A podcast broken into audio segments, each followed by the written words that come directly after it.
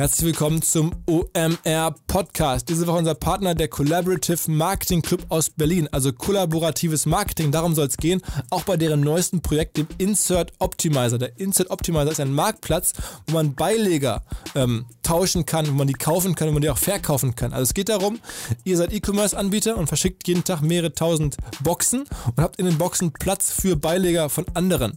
Oder ihr seid ein Verlag und versendet jeden Tag tausende von Heften oder verkauft die und hättet auch in den Heften Heften Platz für einen Beileger. Und das hat einen Wert und das kann man entweder verkaufen, man kann das auch einkaufen oder man kann halt mit jemandem tauschen und sagen, Mensch, du bist irgendwie About You und ich bin meinetwegen Mr. Specs, wollen wir nicht unsere Kistenplätze tauschen für jeweils Flyer des anderen, als Beispiel mal. All das kann man tun, da kann man sich informieren unter insert-optimizer.com. Am besten dann slash OMR und mit dem Code OMR anmelden. Dann kommt ihr nämlich erstmals und seht die ganze Schönheit dieses Marktplatzes, seht verschiedenste Anbieter, die halt ihre Flächen bepreisen und guckt, okay, das möchte ich vielleicht machen, das ist mir vielleicht zu teuer. Oder ihr kriegt einfach mal ein Gefühl dafür, was da so los ist oder mit wem ihr vielleicht gerne tauschen wollen würdet. Also meldet euch bitte an, hier als OMR-Hörer bis Ende Juli 2019 geht das. Danach wird der Marktplatz kostenpflichtig. Bis dahin kann man sich unter insert-optimizer.com slash OMR mit dem Code OMR kostenlos bei diesem Buy Beileger Marktplatz anmelden. Viel Spaß!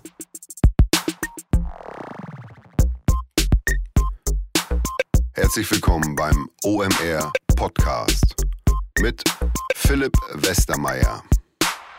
Bevor es gleich losgeht mit den Kollegen von Dr. Oetker, also dem CEO von Dr. Oetker, dem Herrn Christmann und dem Chef von Oetker Digital, dem Joachim Harms, wollte ich ein bisschen was erzählen ähm, von OMR aus den letzten Tagen bei uns.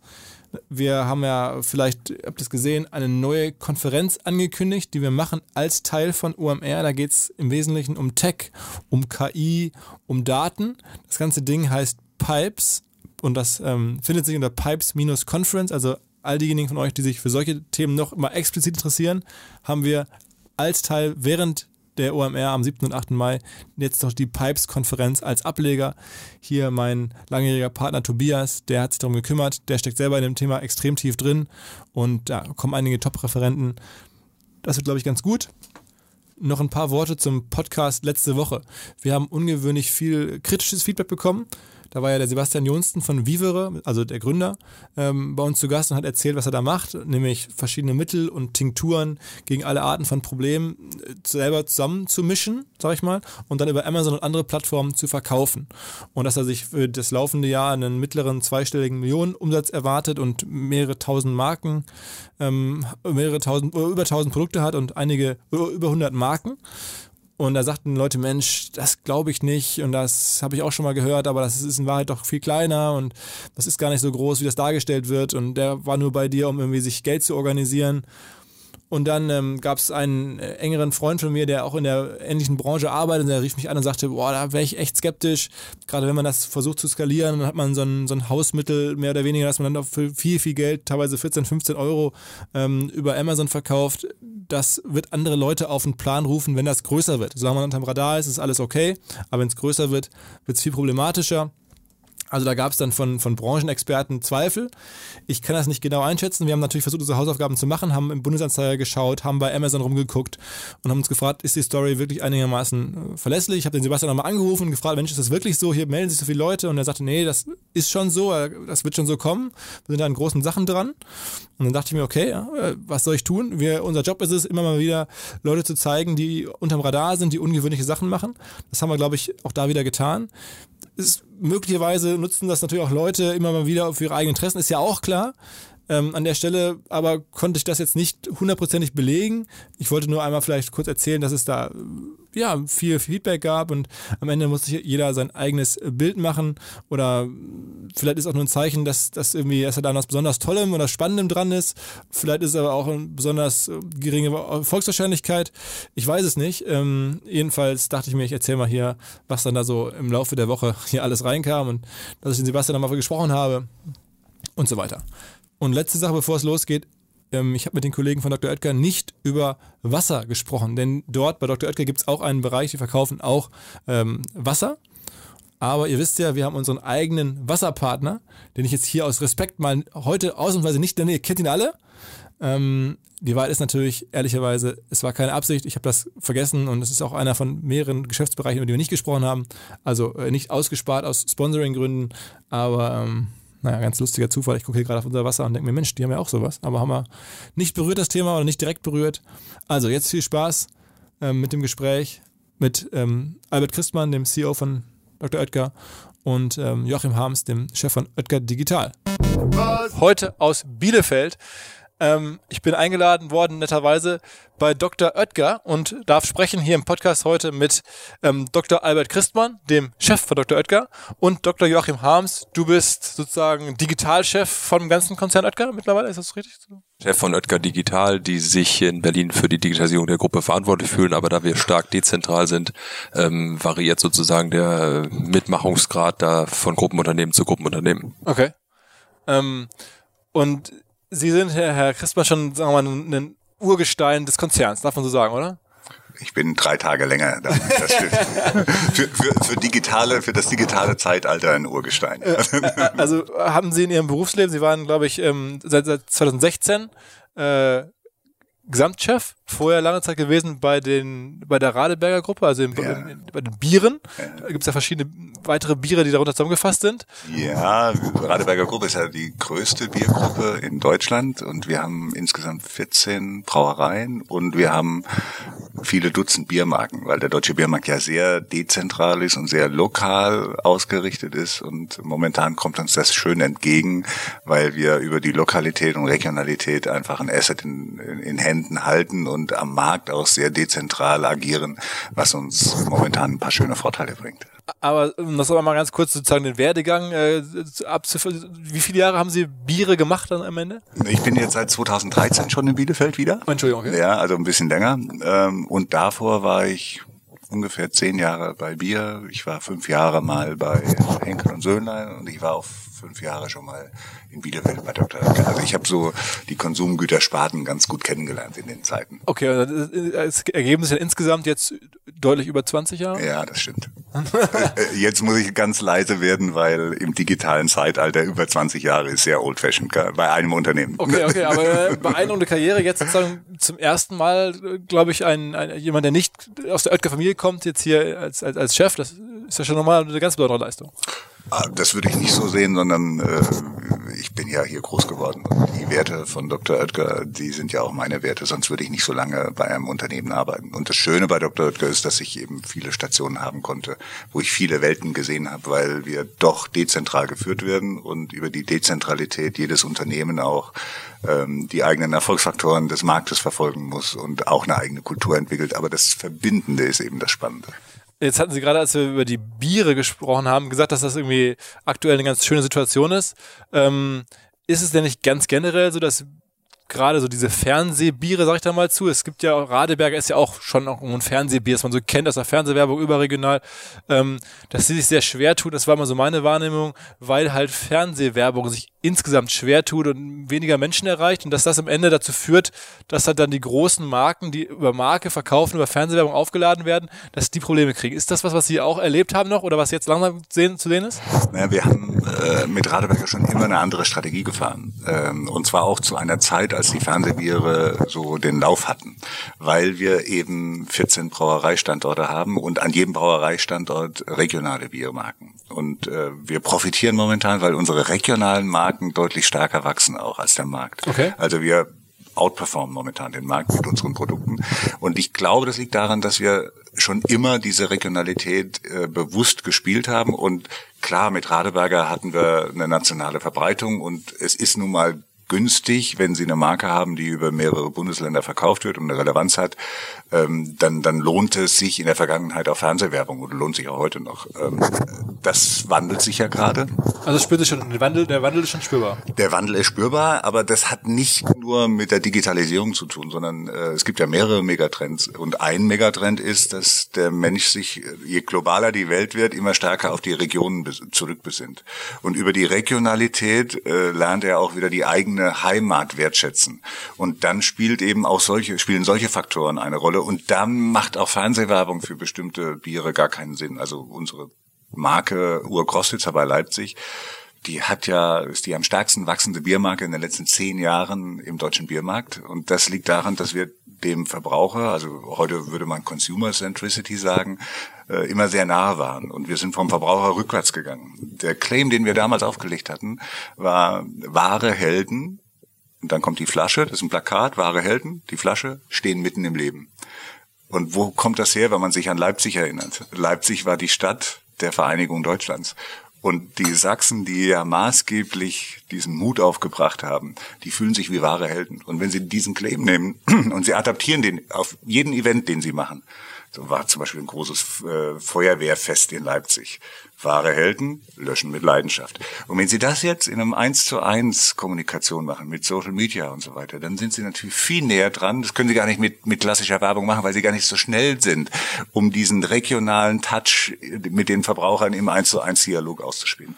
Deswegen kommen solche regionalen Marken, wenn sie das gut machen, auch äh, immer stärker äh, in die Vorderhand. Aber kaufmännisch ist es doch erstmal nicht so leicht, weil das weniger gut skaliert, wie man sagen würde. Ne? So, so ein Bier über Deutschland auszurollen, eine Fernseher oder eine große Marke zu haben, das dann sozusagen gleicher Qualität äh, deutschlandweit oder europaweit zu verkaufen, wäre ja viel besser. Ja, ich glaube, dass Deutschland im Biermarkt sowieso anders ist als der Rest der Welt. Erstens mal ist der Preis mit Abstand am niedrigsten, da gibt's vielleicht noch in Tschechien ein bisschen was.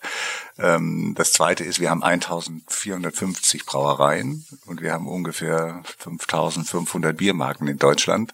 Ähm, und da diesen Anspruch, also diese, diese, diese Massenvermarktung, wenn Sie mal USA nehmen mit Miller oder sowas, das hat nie in Deutschland funktioniert. Deswegen kommen auch die Großkonzerne wie AB InBev in Deutschland nicht ganz so gut zurecht wie ansonsten auf der Welt. Also man muss schon vom Verbraucher ausgehend rückwärts gehen und muss sich immer die Frage beantworten, was ist für ihn relevant. Und dann müssen wir ein Geschäftsmodell finden, wo sie in einem solchen Wettbewerbsumfeld, ich glaube, es ist der intensivste Markt, den ich so kenne, ähm, wo sie dann eben über ihre Kostenstrukturen äh, sich in die Lage versetzen, Synergien zu heben, ohne die Nähe zum Verbraucher zu verlieren. Und wenn sie das am besten schaffen, dann haben sie eine gute Chance. Und was ist sozusagen ähm, ganz generell so der, der Hebel, um da dem Verbraucher nahe zu sein bei Bieren? Also kann man dann nur wirklich Biere nehmen, die in der Region gebraut werden oder, oder wie geht man äh, Das ist, ähm, das ist äh, zweistufig zu sehen. Also wir sind mit Radeberger ja auch das größte Getränkefachgroßhandelsnetzwerk in Deutschland. Das heißt, wir haben äh, mit Getränke Hoffmann den größten Getränkeabholmarktbetreiber und da haben wir schon eine 1 zu 1 Beziehung zum Verbraucher. Wir haben ähm, sehr viele Gastronomieobjekte und zwar sowohl über Getränkefachgroßhändler, die zu uns gehören, wie auch die, die wir direkt äh, mit der Brauerei beliefern und bedienen. Und dann haben wir auch noch einen Logistikdienstleister, der die Ware zum Beispiel in den LEH verbringt. Und über dieses Netzwerk haben wir den Zugang zum Verbraucher in einer 1 zu 1 Beziehung oder zum Kunden. Das ist natürlich äh, ein großer Vorteil, weil wir eben nicht nur ein Produzent und äh, Markeninhaber sind, sondern wir haben diese Beziehung zum Endverbraucher. Und das ist schlüsselhaft für die Zukunft. Und das kommt noch ergänzend, wenn Sie dann auch noch diese Chain bis zum Verbraucher haben, dann können Sie natürlich auch eine perfekte Lösung oder Dienstleistung dem Verbraucher anbieten rund ums Bier. Und erst daraus entsteht das, was man heutzutage so schön neudeutsch Ökosystem äh, mit Ökosystem bezeichnet. Und sie kriegen eine Dienstleistung, die eine hohe Relevanz hat, die Painpoints beim Verbraucher äh, eben bedient. Und ja, wir können daraus einen Wettbewerbsvorteil generieren. Aber das war schon, sagen wir mal, seit Jahren so aufgebaut worden? Oder ist das ein bisschen, Sie hatten ja auch zuletzt eine größere Übernahme gemacht, ich glaube vor zwei oder drei Jahren im Bereich Getränkezulieferer ähm, oder, oder Logistik. Ja. Bewusst mit der Denke, in der neuen digitalen Welt brauchen wir diesen Kundenkontakt? Oder war das mehr also, oder weniger hat sich sowieso ergeben. Ja, also wir haben ähm, den Getränke Hoffmann, äh, das war ja noch aus der Zeit, als die die, die Mauer Deutschland trennte. Daher war nur in Berlin. Genau, okay. Äh, und das war damals eine strategische Entscheidung, dass man in Berlin, in dieser Insel, äh, einen Getränkeabholmarkt Aber hat. zuletzt gab es noch weitere Übernahmen. Ja, ja, und, und dann ist die Mauer weggefallen. Und dann äh, kam vor ungefähr 15 Jahren, haben wir begonnen, dieses Netzwerk auszulegen was ich gerade beschrieben habe. Mhm ähm, und haben das sehr systematisch gemacht, weil wir sehr prozessorientiert die Supply Chain äh, äh, streamlinen wollten. Das war der, der Grund dafür war, dass absehbar war, dass der Markt rückläufig ist und wir wollten einfach über die Prozessführerschaft die Kostenführerschaft haben. Ähm, das gleichzeitig jetzt, wo die, das digitale Zeitalter anbrach, wir mit dieser Prozessführerschaft und Systemführerschaft, auch IT-Führerschaft, natürlich unseren Vorteil äh, quasi in den letzten 15 Jahren schon erarbeitet haben. Das kommt uns jetzt zugute bei allen digitalen Geschäftsmodellen. Wie soll ich sagen, vor 15 Jahren haben wir das nicht gesehen, ähm, aber der Markt hat uns schon damals gezwungen, andere Wege zu gehen und die haben wir eben gemacht und daraus resultiert, dass wir eben heute auch äh, ganz gut aufgestellt sind, um in dieser digitalen Welt klarzukommen. Aber das, was wir jetzt besprochen haben, gilt ja im Wesentlichen auch für, sagen wir mal, den Bierbereich oder, oder Getränke. Ähm, der größte Umsatz wird, glaube ich, bei euch oder bei Ihnen in der Firma gemacht mit, ähm, mit Tiefkühlprodukten, ne? Also wir, wir haben mehrere Sparten. Ähm, und die größte Sparte ist in der Tat Nahrungsmittel.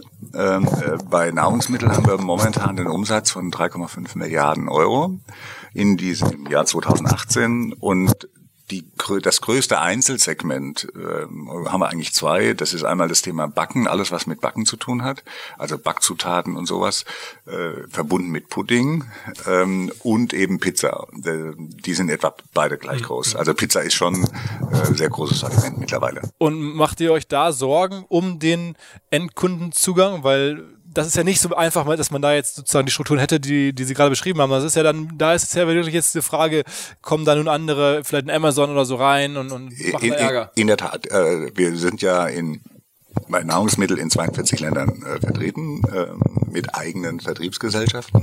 Und es gibt in der Tat Märkte, wo wir sehr viel stärker schon durch Digitalisierung disruptiert werden. Und da sieht man dann auch, gerade bei Tiefkühlpizzen, dass bestimmte äh, Märkte im klassischen Retail-Bereich mit Tiefkühlprodukten rückläufig sind, weil der Verbraucher eben über Smartphones und digitale Geschäftsmodelle seine Pizza auch sonst ordern kann. Das ist in Deutschland eben noch anders. Ähm, das liegt daran, dass in Deutschland das Preisniveau für Lebensmittel so niedrig ist. Äh, und alle digitalen Anbieter ähm, sind in Deutschland gezwungen, in dem meines Erachtens sehr intensiven Wettbewerb mit dem klassischen Handel einzutreten. Und der klassische Handel in Deutschland ist dann zudem noch sehr stark discountlastig. Da haben wir nun mal die Heimat von Aldi und Lidl und Co. Ähm, und die haben immer das Bestreben, ja die Preisführerschaft zu haben. Und äh, dadurch, dass die Margen im Handel so niedrig sind, ist es auch für digitale Anbieter viel, viel schwerer, weil der deutsche Verbraucher eben sehr preisorientiert ist, dann auch Fuß zu fassen. Das versaut eigentlich. Bitte? Das versaut, der deutsche Verbraucher. Ähm, Preislich. Ja, wie soll ich sagen? Also der deutsche Verbraucher neigt dazu, dass er lieber für ein Apple iPhone oder für ein technisches Gerät oder mittlerweile nicht mehr für Autos, aber für die etwas ältere Generation war ja Auto auch noch was, was in Deutschland besonders wichtig. Da gibt der Deutsche viel leichter viel mehr Geld aus als für gutes Lebensmittel. Und das ist extrem bedauerlich, weil gute Lebensmittel, das ist ja das, was ich jeden Tag in mich hineintue. Da müsste man, müsste eigentlich die Denke sein, das Beste ist gerade gut genug, aber tatsächlich ähm, äh, wird eben äh, im Discount-Bereich sehr über den Preis gekauft. Aber das, das schützt jetzt ja bei aller, aller, sagen wir mal, Bedauerung um, um die Gesundheit der Menschen. Das schützt jetzt ja kaufmännisch gesehen zumindest die Marktstrukturen in Deutschland, die aktuell bestehen oder die wir jetzt seit Jahren so haben und die ja auch für Dr. Oetker sehr gut sind eigentlich. Ne? Ich glaube, man kann sich nicht äh, schützen, indem man etwas, äh, was aus einer anderen Zeit kommt, verteidigt, äh, sondern wenn sich die Rahmenbedingungen verändern und wenn die Verbraucher ihr Konsumverhalten verändern, dann muss man sich an dem ausrichten. Nehmen wir ein Beispiel, also Buchhandel mit Amazon in Deutschland. Ich, wenn ich mich recht erinnere, werden in Deutschland auch mittlerweile 40 Prozent der Bücher über Amazon verkauft. Ist das richtig? Würde ich auch so schätzen. So in der Größenordnung. Ähm, und dann ist dieses gewohnte Verhalten der nächsten Generation, der Millennials, ist ja so, ist doch angenehm ein Buch. Und ich kaufe jetzt auch Elektroartikel. Ich kaufe auch jetzt Mode. Ich kaufe auch, und dann kommen irgendwann Lebensmittel. Mhm. Ähm, also ich glaube, der Trend wird kommen.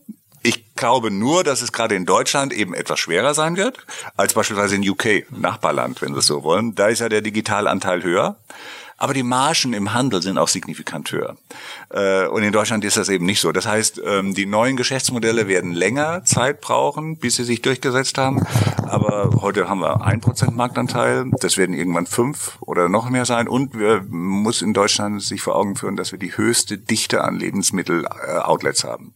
Jeder Bürger kann heute innerhalb von fünf Minuten mit dem Auto fünf verschiedene Outlets anfahren, im Durchschnitt.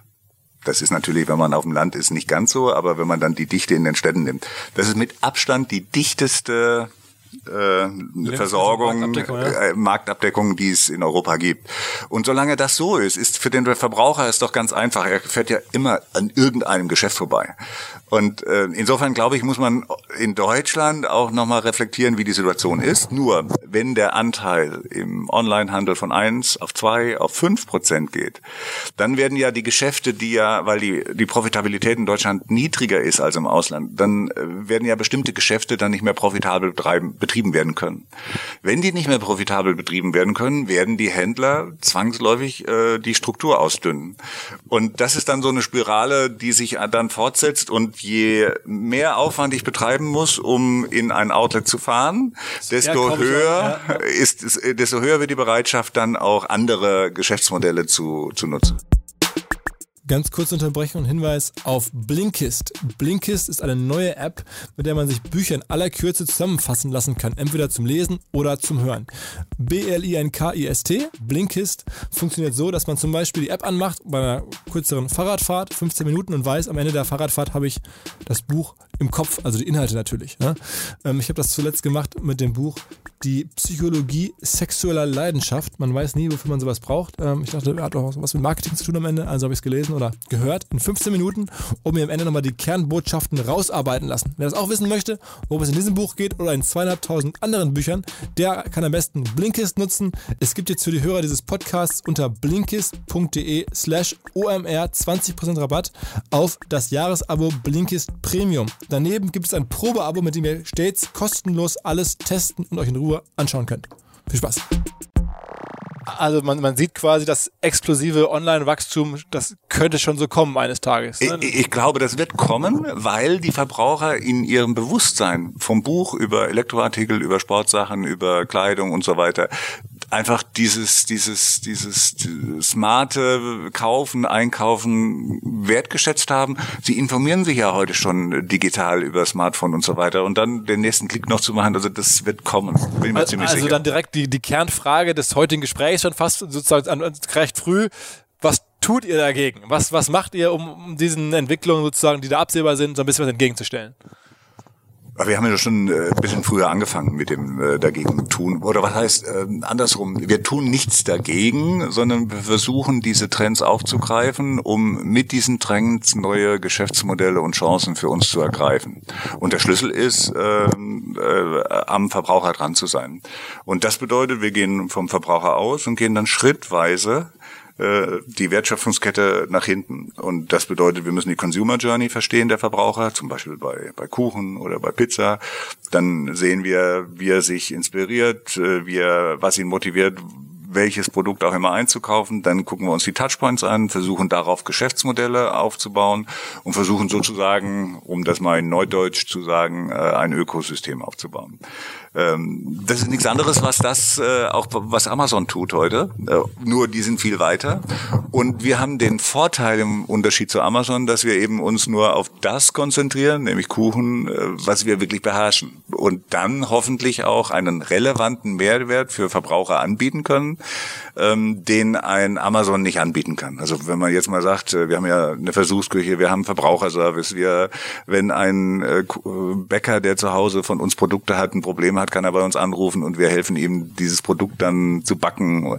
Ähm, also wir bieten ja nicht nur äh, unsere Backzutaten an, sondern wir bieten ja auch schon in der Vergangenheit immer eine Lösung. Das müssen wir nur dem Verbraucher kommunizieren, damit er weiß, wenn er irgendwas zum Thema Kuchen oder Backen haben will, äh, dass er bei uns immer herzlich willkommen ist zu jeder Tag- und Nachtzeit. Aber wie, wie schafft man es dann sozusagen, also ich meine, ich verstehe das sozusagen in der Theorie total, aber wie übersetzt sich das wirklich in eine, in, in, in, ins Geschäft? Also gibt's dann demnächst ähm, Läden oder, oder wie kommt man, wie schafft man wirklich eine richtige Nähe zu haben? Weil aktuell ist ja sozusagen immer dazwischen der Lebensmitteleinzelhandel. Der, der, der wird auch noch lange äh, dazwischen sein, weil für uns der Lebensmitteleinzelhandel einfach ein wichtiger Multiplikator ist, äh, der uns eben Regalfläche und Stellfläche äh, anbietet, weil wir haben ja unzählige Artikel, das sind ja alle so Kleinartikel.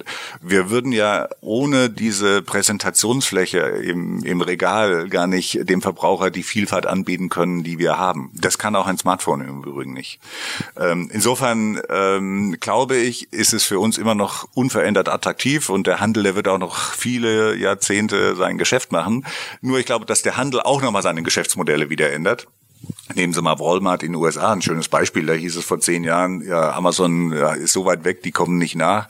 Wenn Sie sich das heute mal angucken, die haben ganz intelligente äh, Geschäftsmodelle draufgesetzt und offensichtlich äh, lebt so ein Totgesagter dann doch länger. Also ich glaube, das wird in Europa genauso sein. Äh, nee, gehen Sie nach UK, da sieht man, dass der Handel äh, sehr wohl auch mit ähm, Geschäftsmodellen zu reagieren weiß.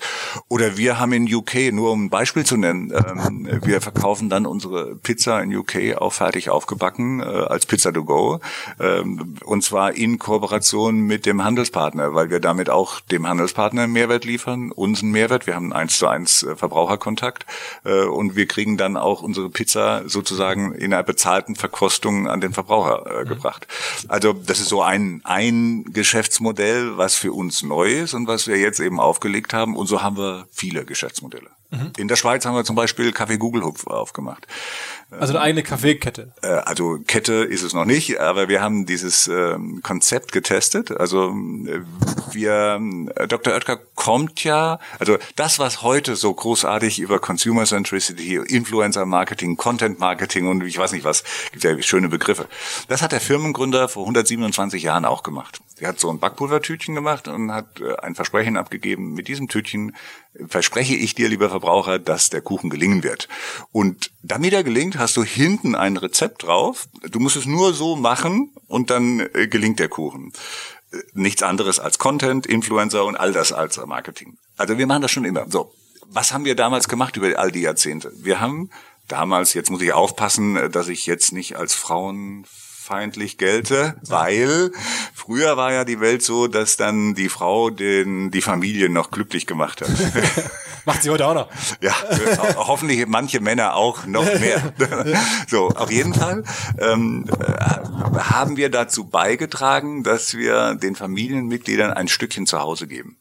Dieses Zuhause spült es sich tatsächlich in den eigenen vier Wänden ab. Heute werden 42 Prozent des Konsums im Out-of-Home-Geschäft, also außerhalb des Zuhauses gemacht. Also, wenn der Verbraucher nicht mehr zu Hause dieses Gefühl von zu Hause äh, hat, müssen wir ja dahin gehen, wo der Verbraucher heute lebt und was für ihn relevant ist. Und die Familie ist ja ein größerer Begriff geworden. Heute ist eben nicht mehr nur äh, der Ehepartner mit, mit Kindern oder was, sondern heute haben wir ja ganz andere Lebensformen.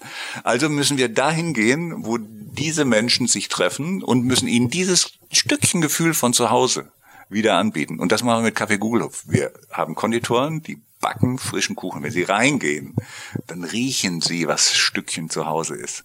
Und sie werden dann in diese, das ist so, eine Mischung aus historisch und modern, ähm, und sie kriegen dann auch so ein Gefühl, wie früher die gute alte Zeit, als Oma noch zu Hause war und gebacken hat, äh, kriegen sie noch mit. Und dieses Gefühl von zu Hause, das wollen wir vermitteln. Und insofern haben wir dann wieder eine eins zu eins Beziehung zum Verbraucher. Und alle Geschäftsmodelle, die wir versuchen äh, anzugehen, beruhen darauf, dass wir eben den direkten Kontakt zum Verbraucher herstellen und ihnen das vermitteln, was Dr. Oetker eigentlich ausmacht. Also ich fasse mal so ein bisschen zusammen. Es ist durchaus zu erwarten, dass die Firma demnächst noch mehr auch sozusagen als, als, als Endkunden-Touchpoint irgendwie auftritt, sei es nur mit einer Kaffee, dann vielleicht Kette oder demnächst mit Backstationen. Ähm, ja. also, also der B2C-Bereich wird ausgebaut. Den Handel gibt's ja schon, aber da macht ihr euch schon viele Gedanken zu. Ja, das ist äh, sozusagen, äh, wenn Sie so wollen, fahren wir zweigleisig. Wir müssen unser klassisches Geschäft machen und äh, zweitens eben diese neuen Geschäftsmodelle. Und ganz entscheidend ist, dass wir die Brücke zwischen beiden hinkriegen, weil On und Offline wird ja perspektivisch verschwinden. Und wenn Sie in China sind, äh, ist es ganz normal, dass On- und Offline-Geschäftsmodelle miteinander gemerged sind. Das wird in Europa genauso Als passieren. Beispiel, was, was, was sehen Sie da so? Naja, wenn, wenn, wenn Sie die modernen Shops nehmen, äh, dann müssen Sie ja mit WeChat bezahlen oder mit Alipay und äh, es geht ja alles nur noch über Smartphone äh, und trotzdem haben Sie noch eine Erlebniswelt, wo der Verbraucher reingeht und lässt sich inspirieren. Aber er trägt schon lange nicht mehr seinen, äh, seinen Einkauf nach Hause, sondern kann ihn sich, egal wo er ist, nach Hause bringen lassen. Er braucht kein Bargeld mehr. Er, also er wird inspiriert und er hat ein Erlebnis auf der einen Seite und die, der Pro Produkteinkauf wird möglichst einfach gehalten, damit der Verbraucher sich um das kümmert, was ihm Spaß macht. Das wird in Europa und in Deutschland genauso kommen. Ähm, vielleicht mal ein paar Worte, oder sag du noch ein paar Worte, was ihr im Digitalbereich daneben noch, also oder im, im direkten Digitalbereich, ihr habt einen Standort auch in Berlin, ähm, was macht ihr da so genau? Also es gab, gibt da immer wieder so ein bisschen, wenn man in der Gründerszene liest, gab es auch mal verschiedene Versuche, Sachen zu machen, wieder auch abgewickelt, wieder neue Sachen. Was ist gerade so das, das größte Digitalprojekt, würdest du sagen? Zunächst vielleicht komme ich nochmal auf Herrn Christmann äh, zurück. Ich glaube wirklich, dass wir gut daran getan haben beim Start von Oetker Digital, diese Konsistenz, die er beschrieben hat, in allen Gruppenunternehmen, mit denen wir arbeiten, ähm, nicht durchzusetzen. Das klingt so hart, aber wirklich auch anzuwenden. Also das heißt, erst eine Strategie auf rigoroser User Research basierend aufzusetzen und dann zu sagen, ich nehme eine Strategie und schaue in der Strategie, was sind meine Möglichkeiten, die ich habe, baue dann Produkte und dann erst kommt der Punkt, wo ich bei Technologie anlande. Die wilde Digitalisierung, die man glaube ich auch ab und zu mal sieht, sagt, wir müssen jetzt Produkte bauen und das muss mit Technologie zu tun haben. Das wäre, glaube ich, der falsche Schritt gewesen. Ähm, nichtsdestotrotz ähm, nenne ich gerne ein paar Beispiele, ähm, die Herr Christmann auch schon äh, am Beispiel der Radeberg-Gruppe erklärt hat.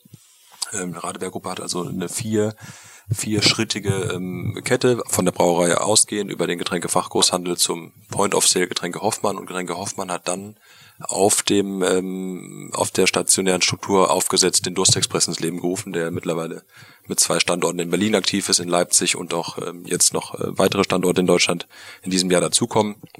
Da helfen wir sehr aktiv mit, weil wir sagen, ähm, wir haben ein klassisches Beispiel, dort beide ähm, Kompetenzen, die es dafür braucht. Einerseits digitales Know-how von digitaler Produktentwicklung, äh, von Engineering-Kapazitäten, von Analytics und Data Science auf der einen Seite und natürlich diese ähm, durchaus ja äh, tiefe Kompetenzen in der Bereich ähm, Logistik und Supply Chain, die Getränke Hoffmann mitbringt.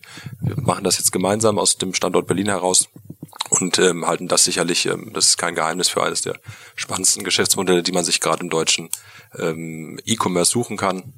Es gibt die Investoren unserer Wettbewerber, die sagen, das erinnert sie doch sehr stark an die Anfangszeiten von Zalando.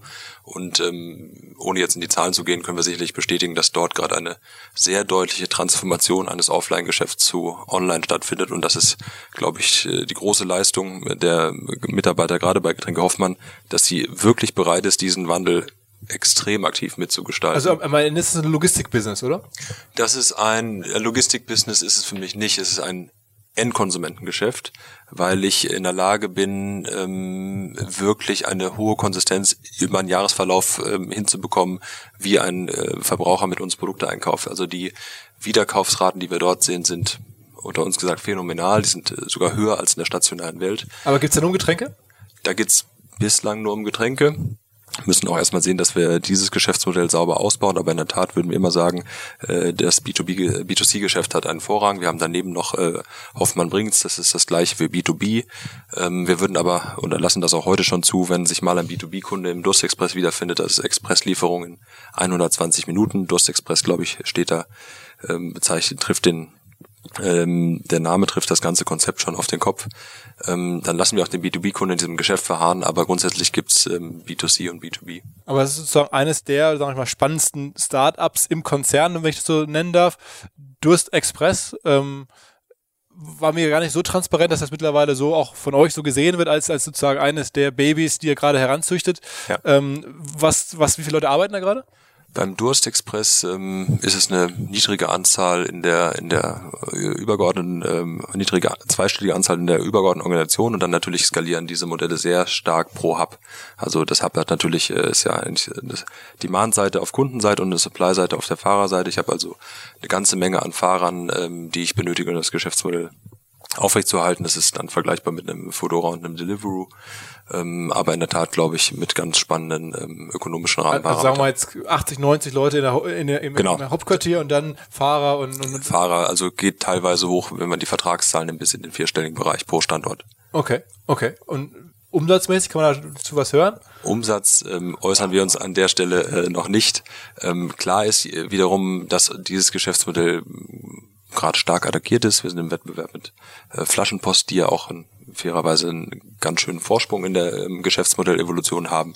Ähm, aber ja, die Entwicklung ist gerade so, dass wir. Wissen auch nicht alle. Flaschenpost, glaube ich, aus Münster, ne? Flaschenpost aus Münster. Ganz, genau. ganz hier um die Ecke auch eines, so ein bisschen im, im sagen wir mal, äh, im Schatten wird nicht so viel drüber gesprochen, aber sehr erfolgreiches ähm, deutsches Startup, auch mit, mit Top-Investoren, Venture Capital-Investoren in einen Getränke, äh, Logistik, also ein, ein äh, ich nenne die jetzt mal, die können sich jetzt ja gar nicht wehren, ein Getränke-Logistik-Startup, äh, Flaschenpost heißen, die wir rollen das gerade so deutschlandweit aus. Und da seid ihr sozusagen auch jetzt in dem Markt mit unterwegs.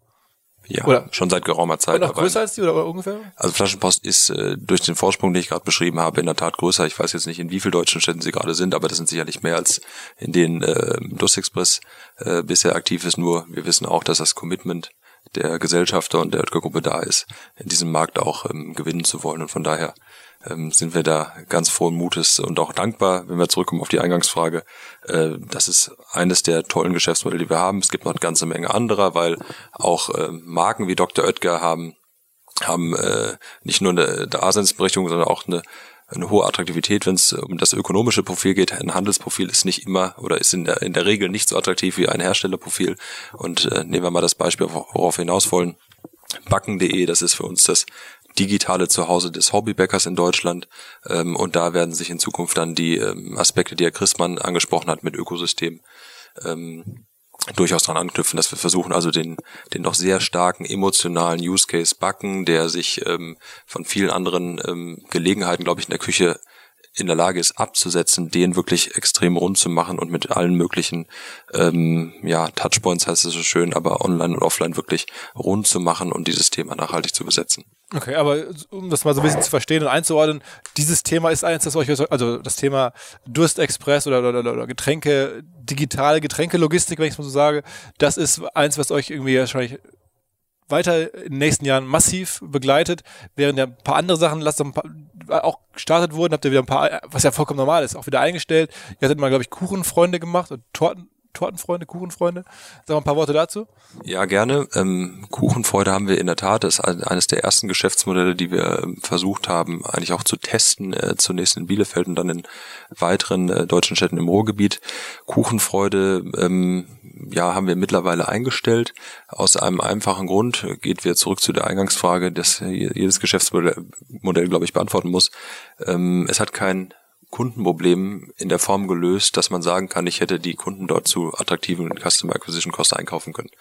Das war die, die Logik, warum wir gesagt haben. Also das Geschäftsmodell war sozusagen. Äh ja, das Geschäftsmodell war, wir hatten eigentlich eine Plattform, auf der Konditoren ihr Angebot äh, zur Verfügung stellen konnten und hätten dann an der, ich sag's jetzt mal, an der Vermittlung der jeweiligen Torte aus dem Konditor heraus ähm, daran verdient. Die Auslieferung hätte der Konditor selbst gemacht.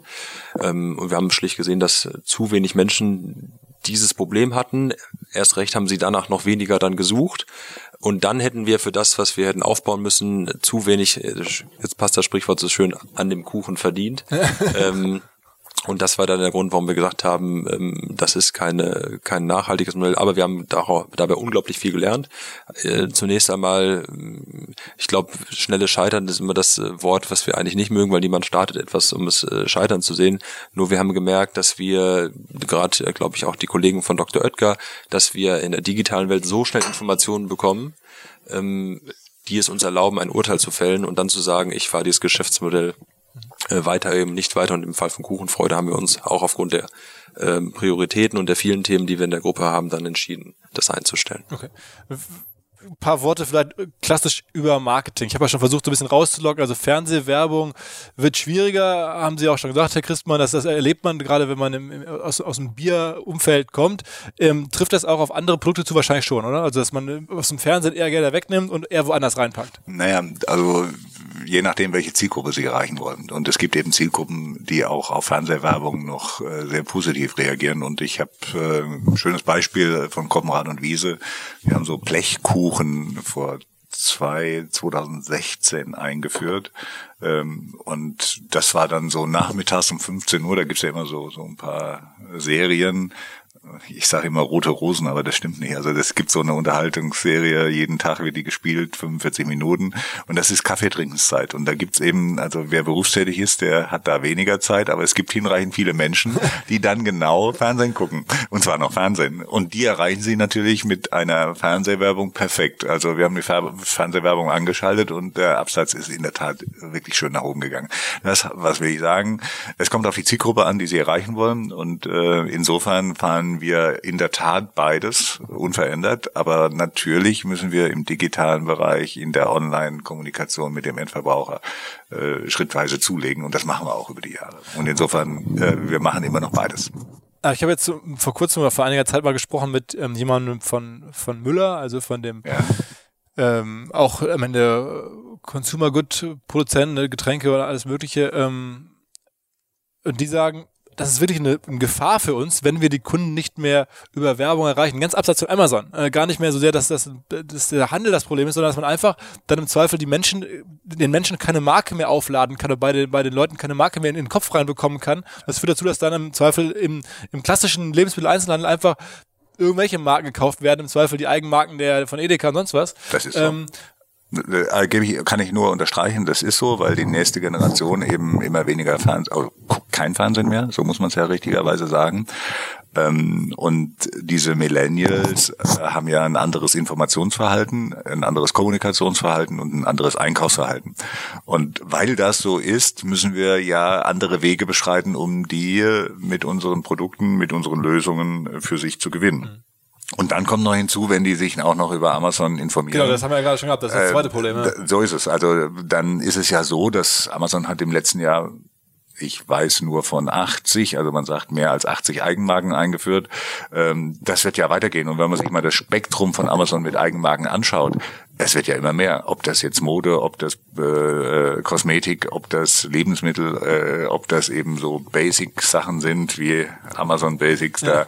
Es geht ja immer weiter. Ähm, und wenn der Verbraucher eben nur einen Klick äh, von seiner Lösung des Problems entfernt ist, ja, dann kauft er eben da. Und das ist unsere Herausforderung. Und deswegen suchen wir äh, nach Erlebnissen, wo wir dem Verbraucher vorher eine Botschaft senden, dass er, dass er weiß, wenn er sich mit dem Thema Kuchen oder mit dem Thema äh, ja, Kuchen oder Bier, äh, was wir gerade hatten, beschäftigt, dann bieten wir ihm eine Lösung, die vielleicht noch einen Mehrwert hat gegenüber dem, was Amazon ihm anbietet. Nur so haben wir eine Chance. Letzte Unterbrechung und Hinweis auf Claneo. Wer uns häufig hört, weiß längst, Claneo ist eine Performance-Marketing-Agentur aus Berlin, die wir sehr schätzen, ähm, die ihre Stärken hat im Bereich SEO, SEA oder auch Paid Social. Tolle Kundenliste, Satu, Tennis Point, Springer Nature, Steigenberger Hotels, Fiesmann, viele, viele andere große Firmen vertrauen Claneo. Und wir freuen uns, verkünden zu können, dass die Kollegen auch bei unserem Festival am 7. und 8. Mai vor Ort sind und dass sie ein besonderes Angebot für euch haben, und zwar eine kostenlose Erstberatung von einer Stunde Stunde am Telefon oder per Screenshare. Also sie schauen sich dann eure Themen an und beraten euch eine Stunde lang kostenlos und es gibt anschließend 10% Rabatt auf das erste gemeinsame Projekt. Am besten ihr stellt jetzt eure Anfrage nach der kostenlosen Beratung unter omr.planeo.de und dann geht's los. Viel Spaß!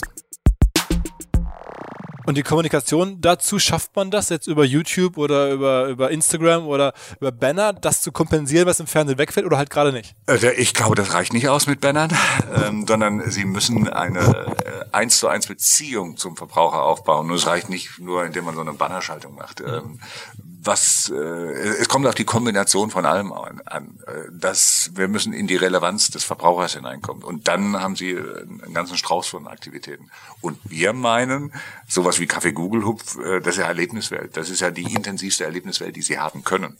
Ähm, dass so etwas natürlich auch eine hohe Also ein bisschen hat. der Apple-Ansatz. Man macht eigene Stores auf, um direkt sozusagen im Einzelhandel mit den Kunden zu sprechen. Und, und wir müssen on und offline miteinander kombinieren. Also unsere Erfahrung ist jetzt, ob das jetzt Durst Express ist oder wenn sie Juid nehmen, ist ja auch ein Startup, was wir äh, gelauncht haben.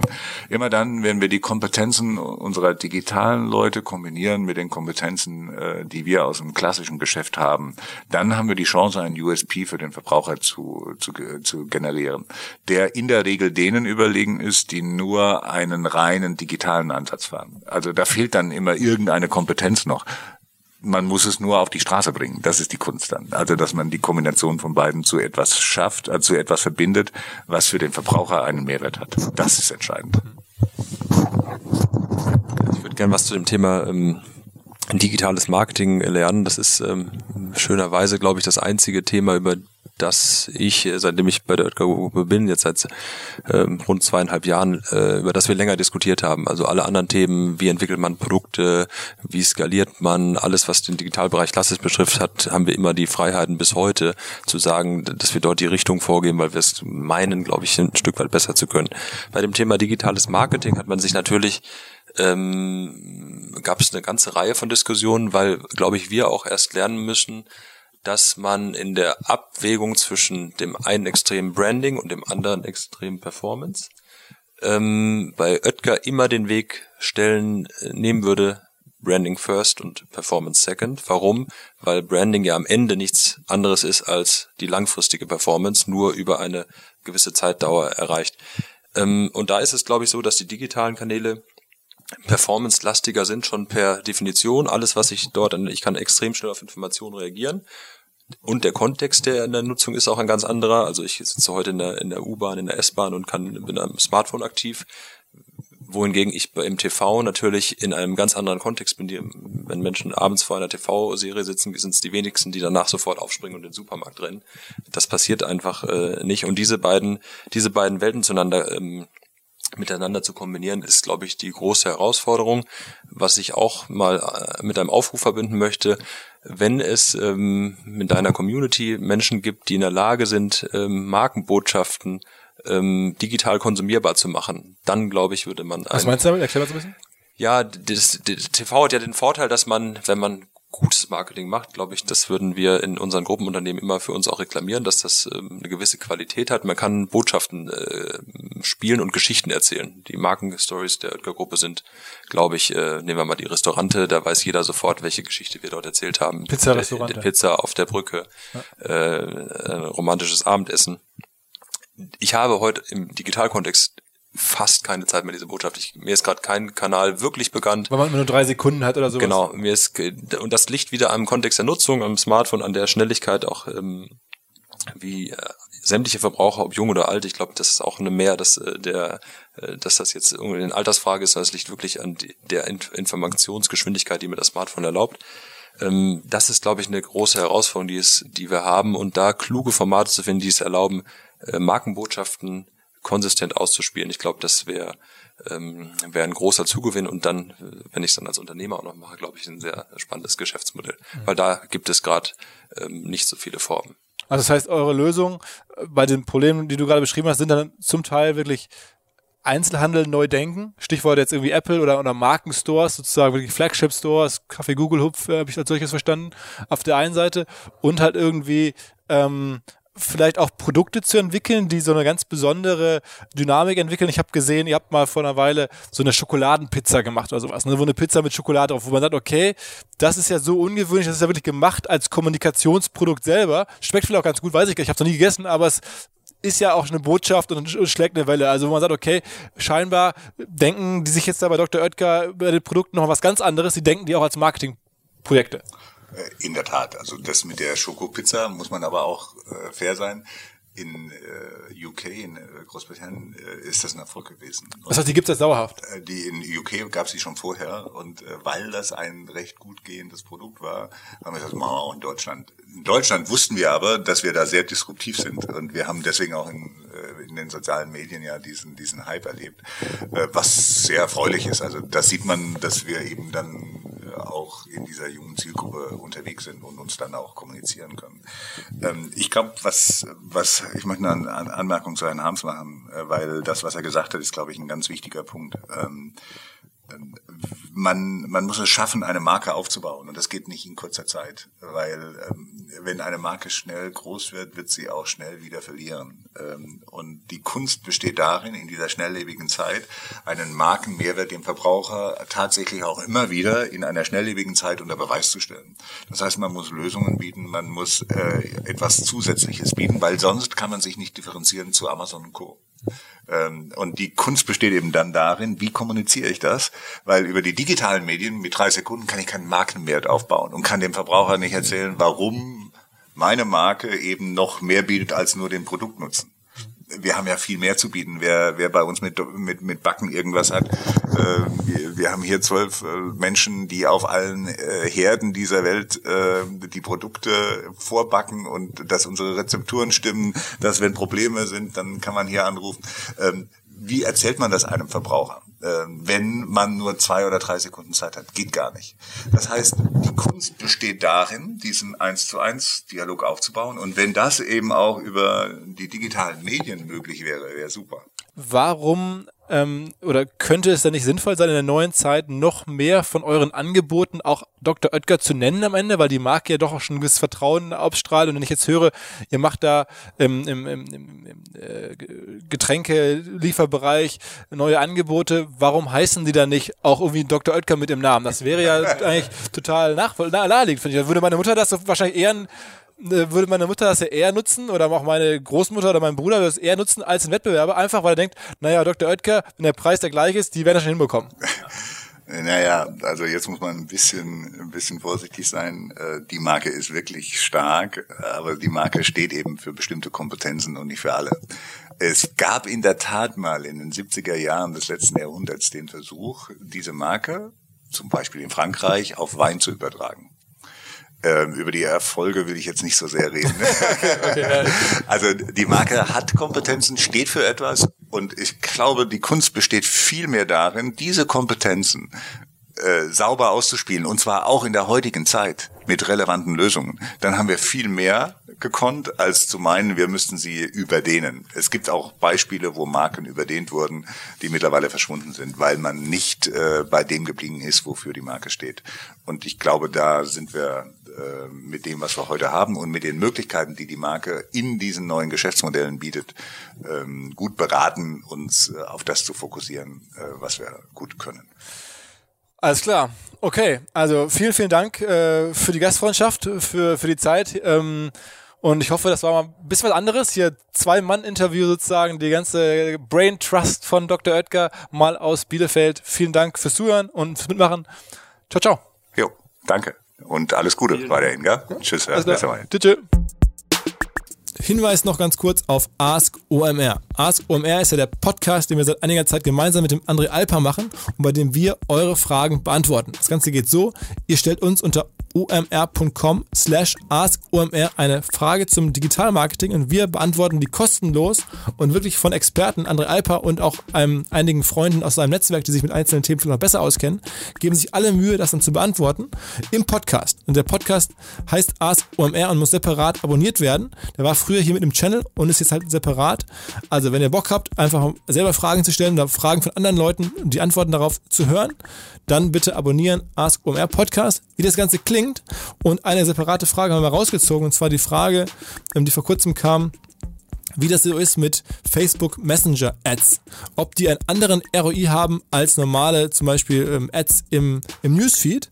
Und was dann da die Kollegen darauf geantwortet haben, das könnt ihr jetzt hier als kleines Sample hören. Wenn ihr das cool findet, bitte den Ask OMR Podcast abonnieren und dann gibt's oder selber am besten auch Fragen stellen und bleibt hier André und seinen Experten treu. Ist echt Top Content und kostet gar nichts. Nächste Frage. Erfahrungen mit Facebook Messenger Ads, auch bezogen auf den ROI? Gibt es Themen, die im Messenger als Ad besser laufen als beispielsweise im Newsfeed? Hey Malte, vielen Dank für deine Frage. Also, ich bin noch nicht total beeindruckt von den Facebook Messenger Ads. Ich finde die ehrlich gesagt persönlich ziemlich verwirrend. Ähm, das erste, was ich daran total irritierend finde, ähm, es gibt sie im Prinzip nur im mobilen Bereich und im Desktop Messenger gibt es sie gar nicht. Ähm, da weiß ich immer nicht, was ich überhaupt, also da muss, das heißt mit anderen Worten, ich muss erstmal Sachen bewerben, die vor allem mobile gut funktionieren. Das würde dann quasi wieder für die Richtung App-Installs und tralala sprechen, als jetzt irgendwelche komplexen Anwendungen, die auf dem Desktop gehen. Das heißt, das ist für mich auf jeden Fall eine große Unterscheidung. Äh, zumindest habe ich es im Desktop Messenger noch nicht gesehen von Facebook. Ähm, die Facebook Messenger Ads, so wie ich sie wahrnehme im mobilen Bereich, ähm, sind das eben Anzeigen, die, ähm, wenn ich in meinen Facebook Messenger auf dem Mobiltelefon äh, draufgehe, dann sehe ich ja darunter äh, im Unterschied zu einem E-Mail-Programm quasi nicht die letzten äh, Themen, sondern ich sehe ja immer die einzelnen Personen oder Gruppen, in denen ich gerade kommuniziere. Das heißt, es ist fast mehr so eine, eine Thread-artige äh, Kommunikation wie in einem Forum, die sich aber eben orientiert an den Personen, mit denen die Kommunikation stattfindet. Und dann irgendwo als Einschub zwischen diesen Personen ist manchmal so eine Werbung. Und ehrlich gesagt, ich fand die Werbung bisher ich wüsste, weiß teilweise noch nicht mal so richtig, wo ich hinklicken soll, um zum Werbetreibenden zu gehen. Insofern ist das für mich echt verwirrend. Also wo dieser Clickout eigentlich stattfindet, äh, dass die Dinger aktuell richtig gut abgehen, kann ich mir partout nicht vorstellen. Ja? Ähm, was ich erwägen würde dort, wenn ich halt irgendwas Geiles habe an Produkt, was vielleicht in so einer Art Chatbot funktioniert, wo ich die Leute in so einer Art Chatbot-Kommunikation via Facebook Messenger holen will. Ich glaube, das wäre das Erste, wo ich das versuchen würde. Aber meiner Meinung nach ist das noch echt unausgegoren, äh, dieses, dieses Werbeformat. Äh, insofern kann es nicht sein, dass das total geil ist. So, jetzt muss man halt überlegen, in was für einer Stimmung oder Laune sind die Leute, weil du das ja ein bisschen vergleichen willst mit dem Feed. Und das ist ja total vernünftige äh, sozusagen Versuch, Versuch sozusagen Vergleich zu ziehen, um zu gucken, äh, wo gibt es Parallelen und wo Unterschiede. So, und wenn ich jetzt mir überlege, okay, in was für einem State of Mind, also in was für einem geistigen Zustand, äh, wir, wir machen hier wieder schönes ähm, Online-Marketing-Denglisch, ähm, ähm, in was für einem Zustand bin ich eigentlich, wenn ich in Messenger gehe und was mache ich eigentlich, wenn ich im Feed bin? Und dann können wir überlegen, okay, was, was heißt das für, für meine Werbemöglichkeiten? Ähm, ich glaube, im Messenger gehe ich eigentlich rein, wenn ich eine Nachricht bekommen habe und ich möchte sie lesen oder ich möchte jemandem was schreiben. Das heißt, ich gehe meistens wahrscheinlich mit einem gewissen Ansinnen da rein und mein Gefühl ist, dass die Werbung, die dort kommt, wahrscheinlich eher sich anfühlen wird wie eine Unterbrecherwerbung. Wäre jetzt meine Theorie dazu. Und mein Gefühl ist, wenn ich durch den Stream durchscrolle, durch den Newsstream, also durch meine, sagen wir mal, Statusmeldung meiner Freunde und Dinge, die ich toll finde, in Facebook selber drin, dann bin ich so ein bisschen zurückgelehnt und will mich eigentlich inspirieren und berieseln lassen. Und ich glaube, dann bin ich wahrscheinlich ein Ticken offener für Werbung. Und äh, was auch dafür sprechen würde, dass das so in der Art äh, passieren wird, ist oder, oder so in der Art sein wird, ist, dass man sich anguckt, wie sieht die, die Werbung und Werbeformate aus in Google Mail. Die sind ja auch echt defensiv. Ähm, äh, insofern glaube ich, dass das musste so ähnlich sein, defensiv und wenig, weil die Leute wollen eigentlich was anderes machen. Insofern ist es Unterbrecherwerbung und dann muss man eben gucken, dass das dann wirklich irgendwie gut passt. Ähm, ja, ich hoffe, die Gedanken helfen weiter und ähm, du experimentierst mal damit und wenn du drüber gestolpert bist und eine neue Theorie dazu hast, was da besser und schlechter klappt, gern wieder eine neue Frage rüberfaxen und wir machen uns neue Gedanken darüber. Danke, Malte. Ciao. Wenn ihr euch denkt, Mensch, ich hätte doch auch mal eine Frage, warum beantwortet er nur diese anderen Fragen dort? Gibt es eine ganz einfache Lösung. Schickt uns bitte das, was euch am Herzen liegt, was euch quält in eurem Online-Marketing und Digital-Kommunikationsalltag, was euch äh, vor äh, offene, offene Baustellen stehen lässt. Wir versuchen uns zu euren Fragen, zu euren Bewegchen, zu euren Sorgen, zu euren Cases möglichst gute Tipps einfallen zu lassen. Schickt die uns bitte über Slack, E-Mail, WhatsApp, Facebook Messenger, Xing-Nachrichten, LinkedIn-Nachrichten, äh, Viber, Telegram, was euch einfällt, erreicht uns, erreicht entweder die Ask OMR oder die Podstars, die äh, Jungs und Mädels, die hinter den Podcast-Bereich von OMR hängen, oder mich, André Alper. Bis bald, ciao.